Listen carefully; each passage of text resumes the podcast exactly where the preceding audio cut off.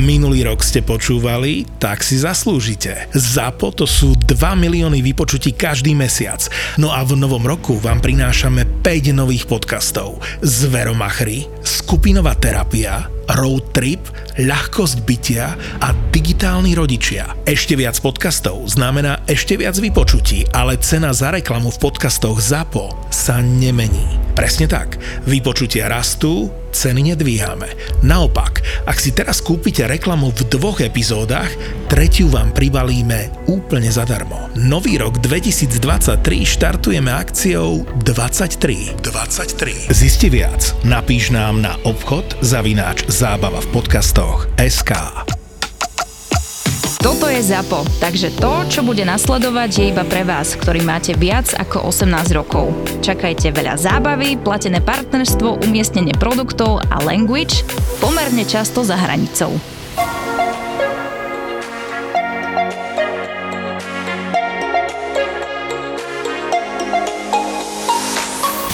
Moja vzťahová rovnica, keď sa vrátime k tej matematike, tak ja som v mojej rovnici detekovala konštanty sebahodnota, hranice, úzkosť a správanie partnera.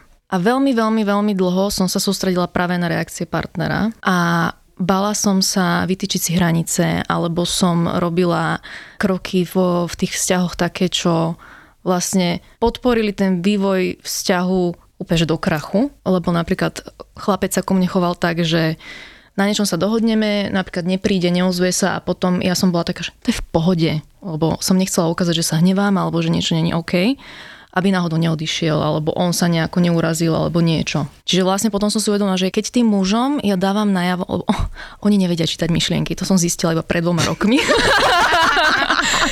tak eh, vlastne, keď ja im vedome, alebo vlastne vtedy nevedome, dávam najavo mojimi činmi a reakciami niečo iné, čo ja vnútri prežívam, tak potom je jasné, že ten chlap reaguje na to, čo on vidí a čo počuje.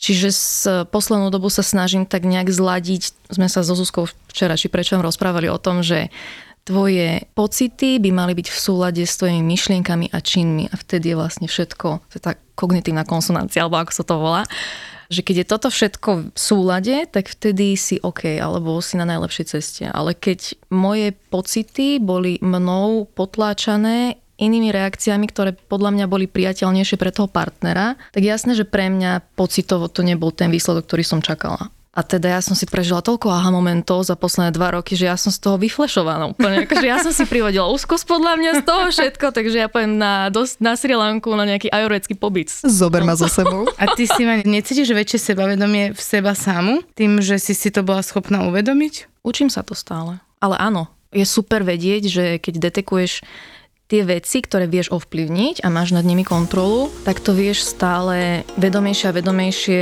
meniť a robiť inak. Je to síce teraz pokus omyl, hej, ale skúšame vedome tie vzorce správania meniť. Či to bude mať nejaký iný výstup. Som v tom s tebou. Áno. Len ja na tej pracovnej rovine.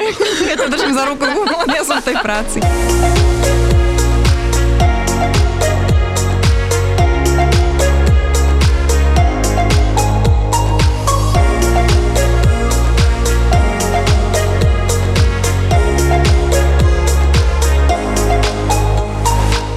Sa tu dnes zišli, aby sme sa porozprávali o zodpovednosti v našich životoch s Lenkou Uherovou. Ďakujem, dievčata, že ste si ma pozvali. A my sa ešte viac tešíme, Lenka, že si tu s nami. Mohli by sme to začať e, tým, že čo každá z nás vníma ako tú zodpovednosť vo svojom e, živote. A nastalo ticho. Otvo, poď, poď. No, ja som sa zamýšľala tesne predtým, než sme sem prišli, že aký príbeh sem prinesiem do tohto kolečka. A teraz mi prišla na um taká jedna vec, ohľadne zodpovednosti, že odkiaľ môže kypiť tá moja zodpovednosť v rámci práce. U mňa je to veľmi zreteľné pri práci, tá radikálna zodpovednosť, že ja vlastne dokážem úplne všetko na seba preniesť, že nikto nie je vlastne na vine, alebo nikto nespravil niečo zlé, ale určite ja som nespravila niečo dostatočne dobré a podobne, že ja som vlastne staršia sestra. A najstarší súrodenec vlastne, alebo dieťa z celej rodiny. Ale to som si teraz sadla, prišla Lenka a si hovorím, že shit, že ty si najstarší súrodenec. A vlastne tá zodpovednosť tak nepriamo bola na mňa vždy prenášaná, takže to len taká vsúka.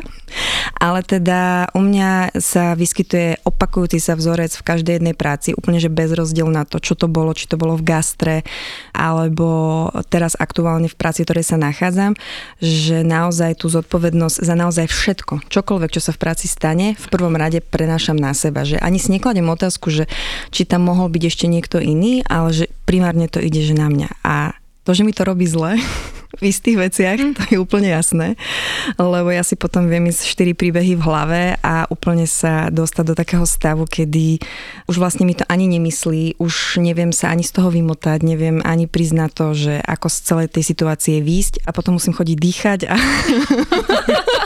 a už len babi ma vidia, ako, ako len robím toto s prstami a to už vedia, že je zle, takže ja by som sa to potrebovala nejako odnaučiť, ale či sa to vôbec dá, alebo ako vôbec s tým pracovať, ja vôbec netuším. Ja som to totiž naozaj teraz otvorene priznávam, nikdy poriadne neriešila.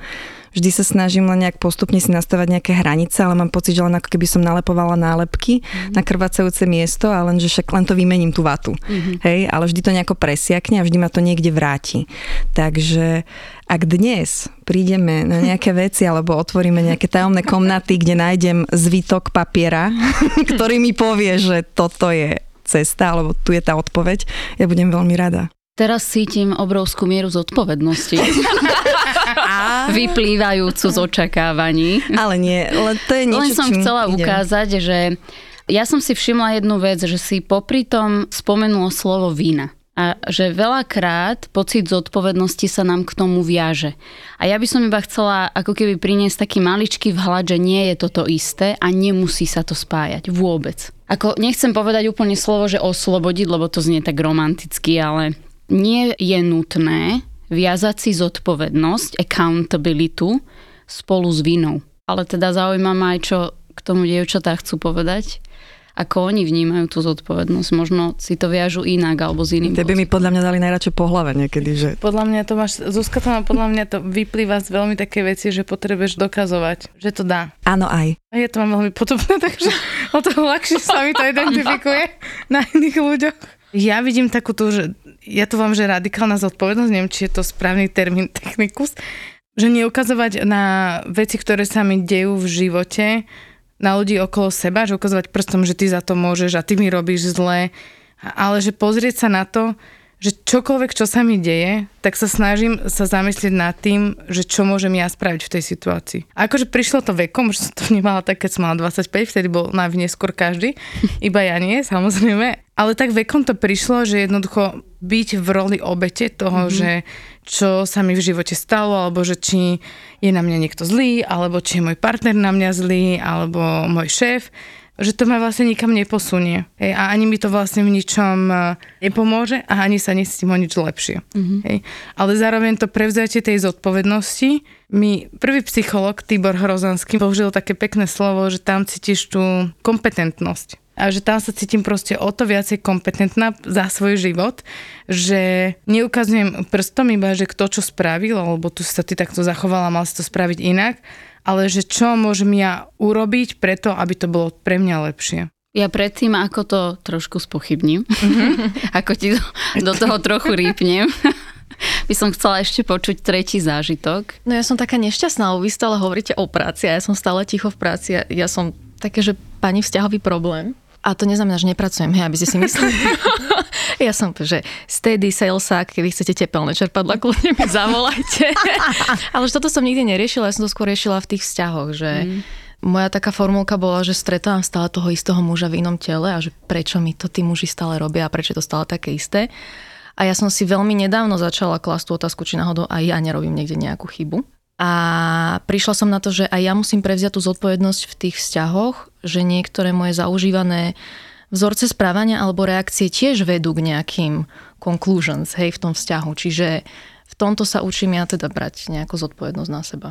Ja by som sa teda vrátila k tomu, čo Sandra hovorila a súvisí to ako keby aj s tým ostatným, čo ste vy, dievčatá, priniesli, že so mnou tam tak silno rezonuje taká dichotómia, že také jedno alebo druhé, že buď z toho obvinujem tých druhých a pozornosť za nejaké zlyhanie alebo za nejakú nedostatočnosť alebo proste nejaký problém, tak sa snažím ako keby zbaviť tej zodpovednosti a teda tí druhí sú zlí.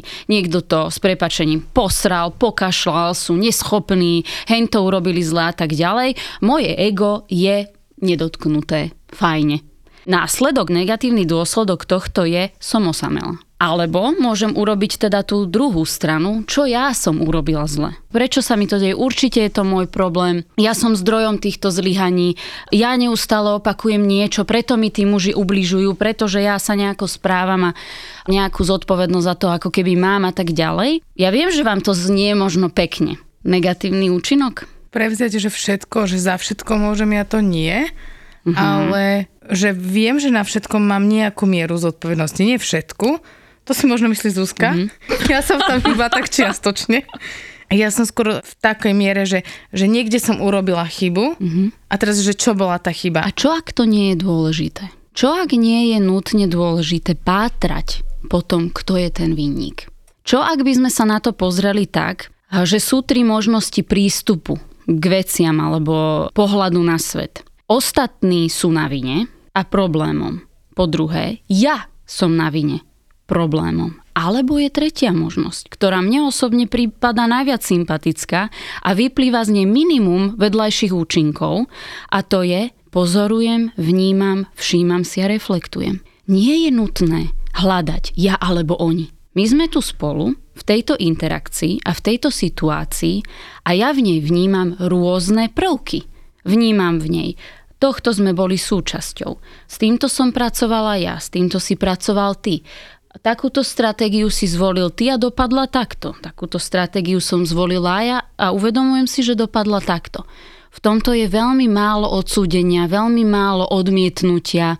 Tým pádom sa nám spúšťa minimum obranných mechanizmov, či už voči vzťahu v komunikácii s tým druhým človekom, ale aj voči vzťahu k samým k sebe.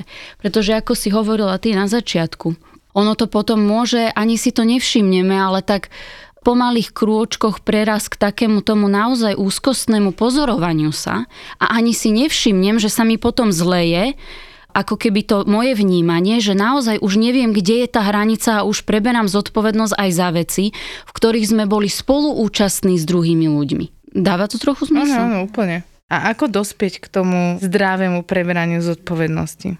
To znamená, že nebyčovať sa, ako si povedala, že reflektovať, poučiť sa z toho a nie sa byčovať. Podľa mňa iba opakovaním tým, že sa nachádzaš v nejakej situácii, ktorá sa ti zopakuje napríklad v práci alebo vo vzťahu, ale že už inak zareaguješ. A možno sa to nepodarí na prvý, na druhý, na tretí pokus, ale na štvrtý to vyjde. Aspoň ja už si teraz akože seba predstavujem v nejakých situáciách a že keď si toto zvedomím, tak reálne si myslím, že by sa mi to mohlo podariť. Možno to nevidie na prvý, na druhý, na tretí krát, ale možno na ten štvrtý. A jediné, čo mňa teraz aktuálne tak napadá v procese je, že ak na tej druhej strane je napríklad človek, ktorý buď vopcha hlavu do piesku a tvári sa, že sa ho to netýka, že on s tým nič nemá, alebo sa postaví do roli obete, že vlastne on za to nemôže, lebo milión iných vecí sa mu deje v živote a teda preto reagoval tak, ako reagoval že potom len ako pracovať s tým človekom, aby sa u mňa napríklad nespustil nejaký tiež obranný mechanizmus, ale zase aby som príliš nesúcitila, aby to bolo fér, aby to nebolo príliš emočné, aby to nebolo príliš racionálne, že kde nájsť tú rovnováhu, že to je napríklad niečo, čo ja riešim teraz posledné mesiace a ešte v tom nemám jasno. Nemám to ešte ani ako keby... Jednu kompetenciu už máš splnenú, Ktorú? ktorá je veľkým základom toho, aby došlo k tomu, ani nechcem povedať, že k zmene, ale k zlepšeniu toho pocitu v tých situáciách a to je, že máš k sebe tú láskavosť. Viem, že sa mi to možno nepodarí na prvý, na druhý, na tretí krát, ale ja mám k sebe dôveru a verím si, pretože som sa tak rozhodla a ja mám nárok, aby sa mi to nepodarilo na prvý, na druhý, na tretí krát. Hej, že je tam ako keby tá láskavosť voči sebe a trpezlivosť, že nemusím na seba tak tlačiť. A to je ten základ. Áno, stane sa mi aj také. Tá sebaistota, ten pocit vnútornej sebahodnoty, keď máme vyšší, tak budeme menej častokrát reagovať ohrozením v tých situáciách. Fight or flight. Áno, Zuzka? Už to prišlo? Nie, nie, však ono sa to tam akože prebieha proces.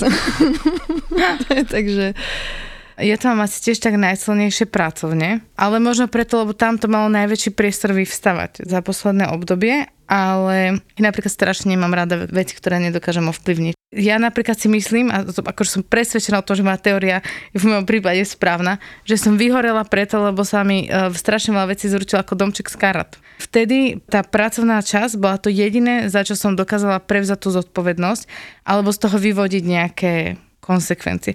Pretože nad zvyškom som proste nemala vôbec žiadnu moc, to už si iba pozerala, jak ten vlak ide a musela si čakať, už iba čakám, že jak to dopadne, hej.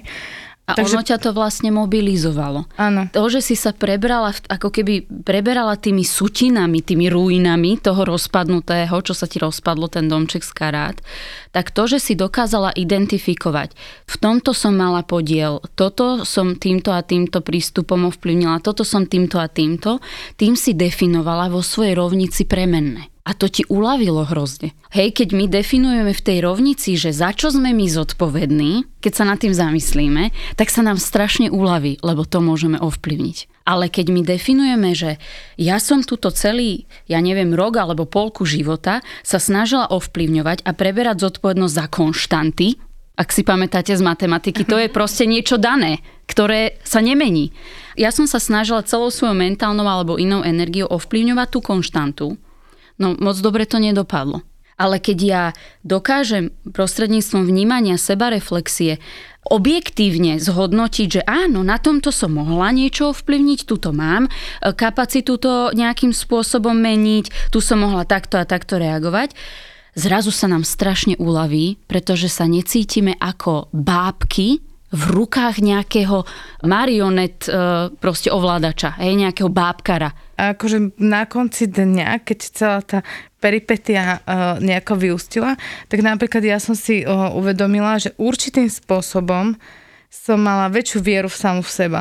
Že akože keď som to nejak už vyriešila a potom v rámci toho som vlastne tak veľmi súbežne začala, ako si ma povedala, že stretávala stále toho istého muža, tak ja som si tiež všimla taký pattern, hej, a som e, ešte mala jedno sedenie s psychologičkou, ktoré som chala, keď som bola vyhorená a hovorí mi, že No, ja že viete čas, začínam myslieť, že ja mám jeden taký ten pattern na začiatku a ja, že v podstate som si tak uvedomila, že pokiaľ ten muž není úplne, že extrémne, až nechcem povedať, že extrémne k sebavedomý, je, že tak vlastne to neprejde tou branou. Čiže mne to v kuse, si ma to má tak, že si boli vo veľa veciach podobní.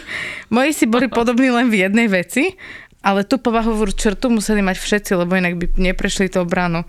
A hovorí mi, že vieš, čo je na tom hrozné, že ono to tak v podstate tak polodefinuje toho človeka, že to akože asi nebude až taký dobrý meč. Prináša to zo sebou mnohé iné atribúty. Áno, áno, lebo tá vstupná brana je nejaká, ale ja za vstupnou branou, ale za vstupnou branou to vyzerá... za vstupnou branou to vyzerá úplne inak.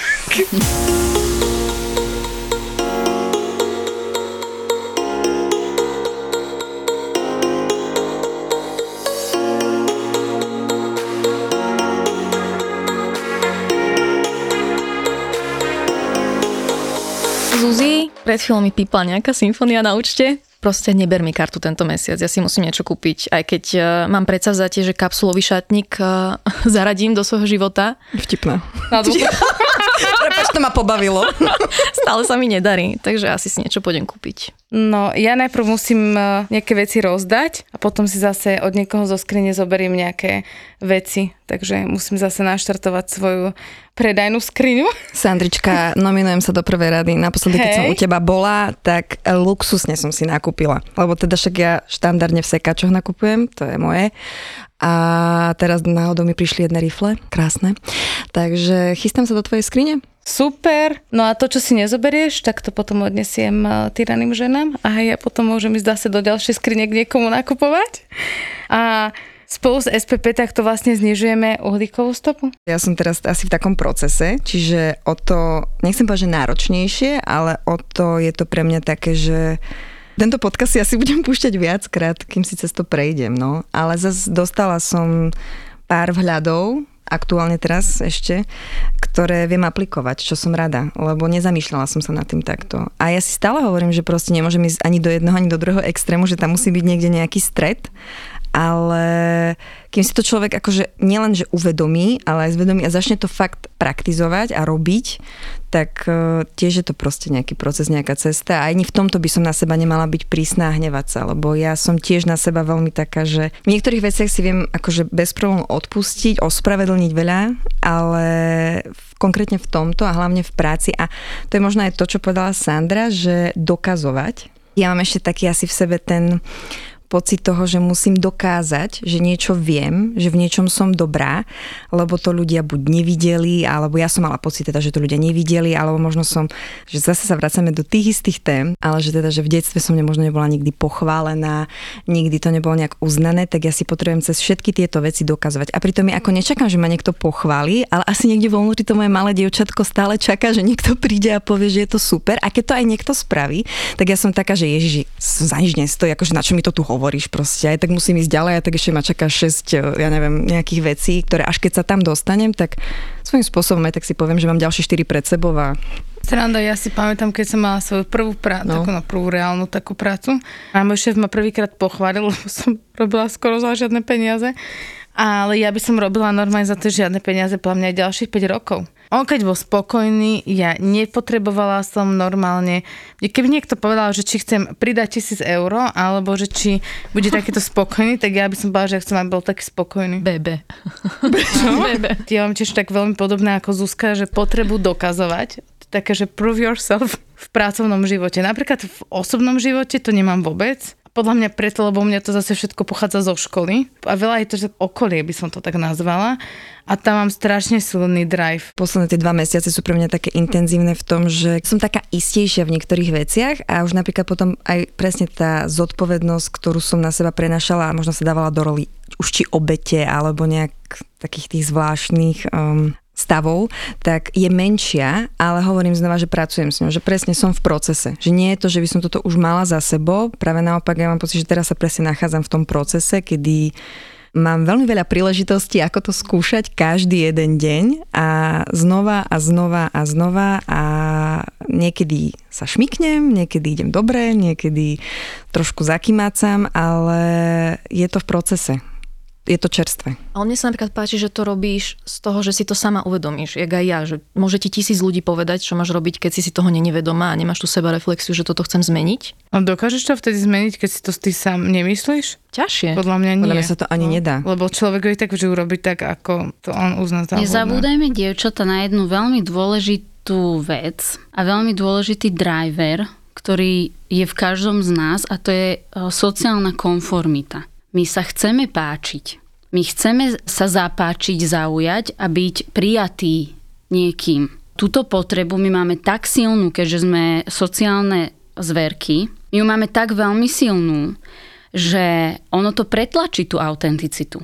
A vysvetlím, že na to, aby sme my prežili, musíme patriť do skupiny. A preto my máme veľmi silnú schopnosť vedieť podvedome, vyhodnotiť, čo od nás druhých chcú počuť. Ten chlap chce, aby ty prečítaš z neho, že jeho by potešilo, ak ty budeš s týmto OK. Takže ty zareaguješ, že s tým budeš OK. Teraz vám to tu trošku pomiešam. Aj to je autentické. A tam sa nám bijú dve potreby. My tam máme dva drivere. Ja chcem byť autentická voči sebe a true to myself a rešpektovať svoje hranice a, a svoje self. Ale ja zároveň chcem, aby ma brali aby som sa zapáčila, pretože to je tiež moja veľmi legitimná potreba. A teraz čo? Tuto nastáva ten najväčší problém, ktorý ja vnímam u ľudí, ktorí veľmi majú dobrú motiváciu, chcú na sebe pracovať, čítajú rôznu literatúru a tak, ale toto sa tam nedáva, akože nedáva sa tam táto dilema. A o tom treba vedieť. Chcem, aby ste vedeli, že aj to je OK. Tá potreba tej konformity a toho, že sa zapáčiť je tiež OK a tiež nám patrí. Len chcem, aby ste ju mali vo vedomí namiesto podvedomia. To je len taký príklad, ale použijem ten tvoj. Vieš čo, uh, ja budem meškať dve hodiny, či čo to tam povedal? Niekedy nič, nič nepovedal. Alebo niečo, ste sa neozval, alebo tak, okay. Tak teraz ja si uvedomím, že mám dve roviny. Veľmi túžim, aby som urobila dojem na tohto chlapa, pretože sa mi v niečom fakt pozdáva. Chcela by som s ním ešte byť, chcela by som ešte ho viac poznať. Zároveň si uvedomujem, že tento druh správania výrazne zasahuje do mojej integrity. A uvedomujem si obidve. Tým pádom naozaj sa môžem slobodne a vedome rozhodnúť, ako sa v tomto o seba postarám a to, za čo ja preberám v celom tomto príbehu zodpovednosť, nie je to, ako on zareaguje, alebo aké on má potreby, hranice, e, drivery a neviem čo, ale či ja ich mám dostatočne zvedomené a či ja som dostatočne zrozumiteľná v ich verbalizácii. A ešte vám to skomplikujem. Tak som zrozumiteľná, zvedomená a to teda poviem. V rámci všetkých nejakých e, zrelých komunikačných stratégií to teda vyjadrím. A on zareaguje, daj pokoj, čo si komplikovaná, na toto ja nemám nervy. Alebo aj nejako. Alebo aj nejako. Čo v takomto prípade, keď hovoríme uh, z pozície zodpovednosti dievčata? To už je jeho zodpovednosť podľa mňa, ako on zareaguje, to už nie je moja. Či? A všímate si, že nepoužívam to slovo vina. Všímate si to? On nie je zlý, že to má takto a ja som není zlá, že to mám takto. Aha, ja pozorujem.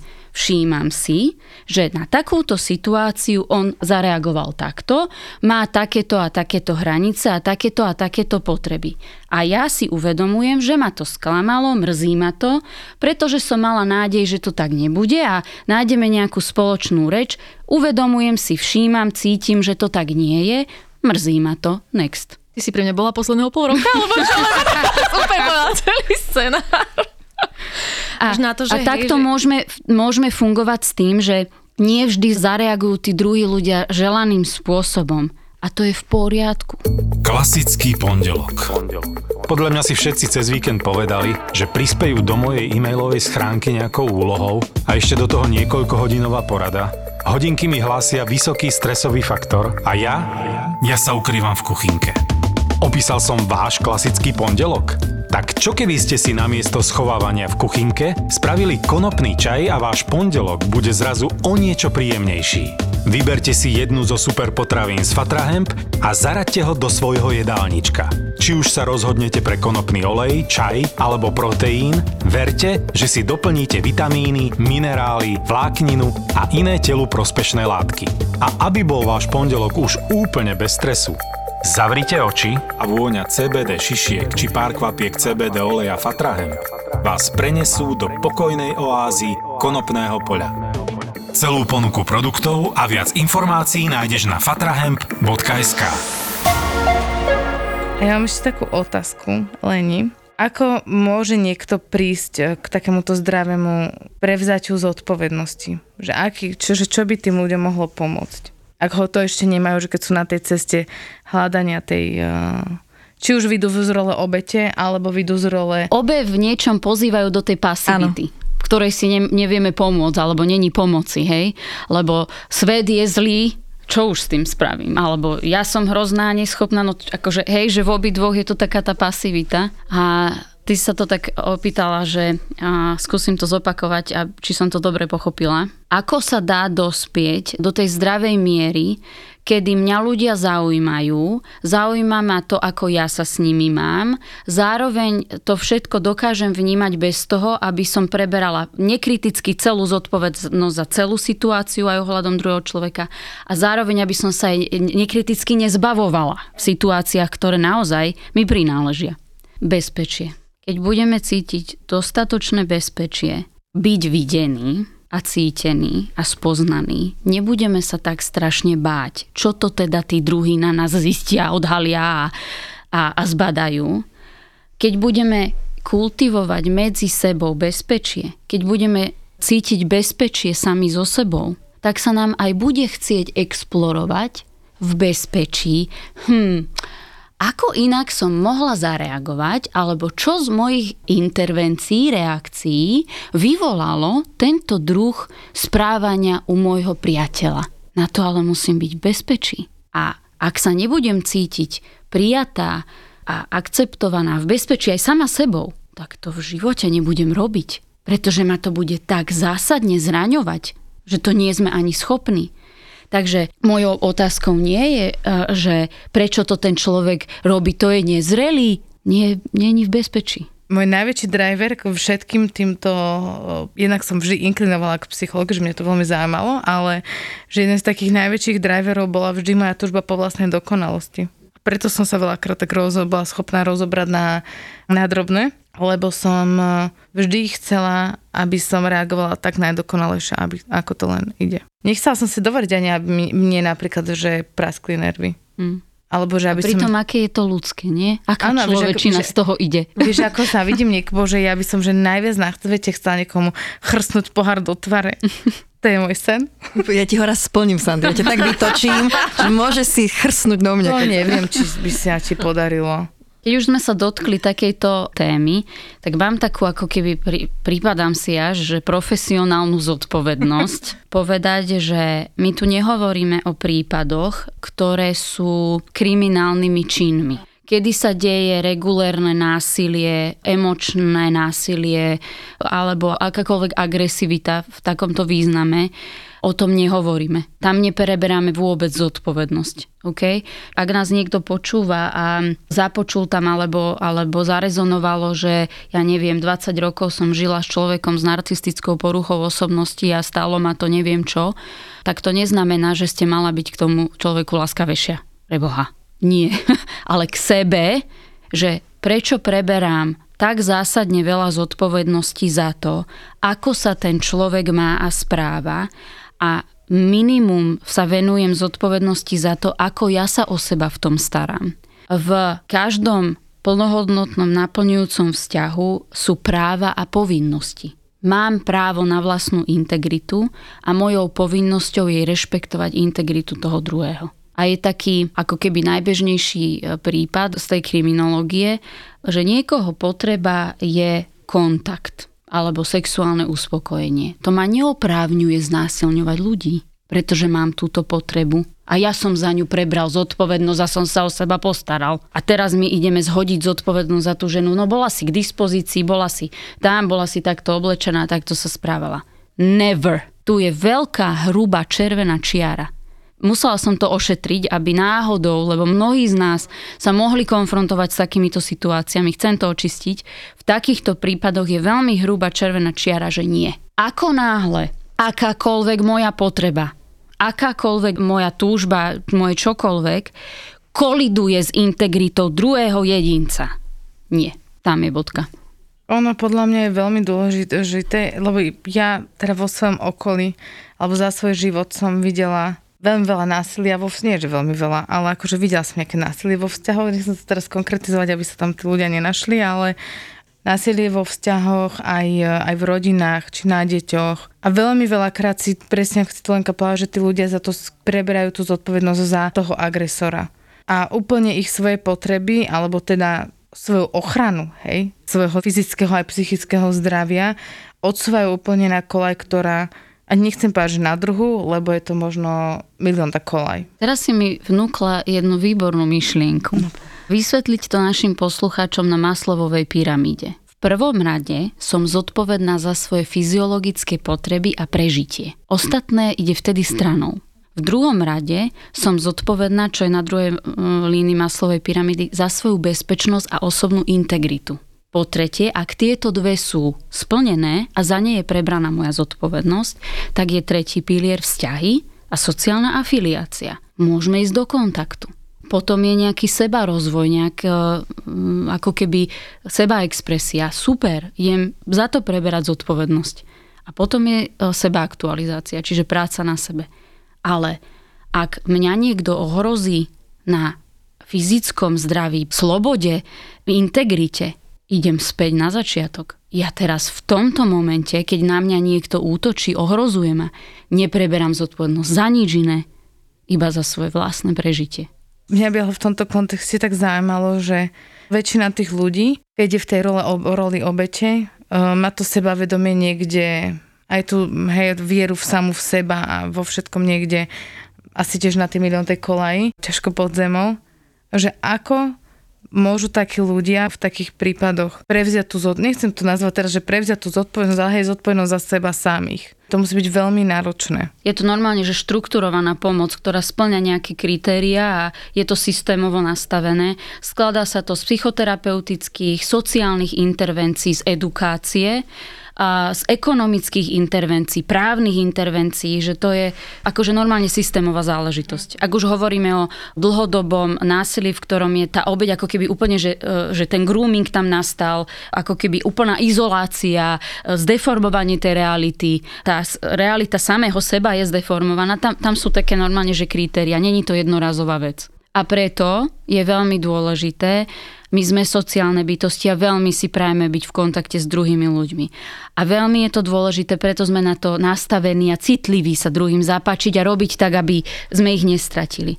Ale prosím, to je až tretí stupeň maslovej pyramídy. Čeknite si, či prvý je zabezpečený. A ja by som ešte chcela posledný okruh, že je nejaká osobnostná predispozícia? No, že či majú niektoré typy osobnosti bližšie k tomu? Ja som aby, veľmi e, tvárová.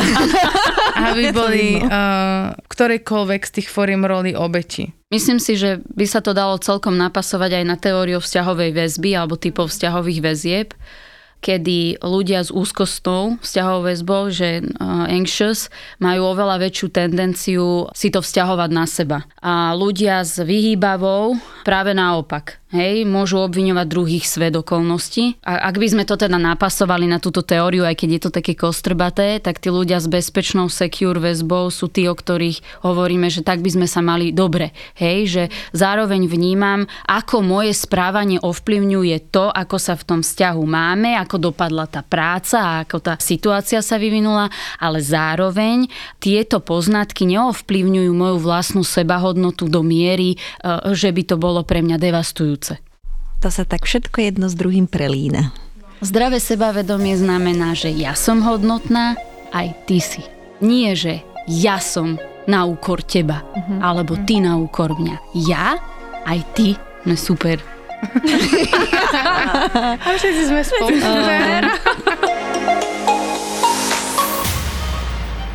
tam, keď vidíš akúkoľvek mongolskú ženu, tak má tak chlpaté nohy, ako podľa mňa žiaden slovenský chlap. Potom ona vytiahla vlastne mlieko, ktoré bolo jačie a začala nám polievať kolesa.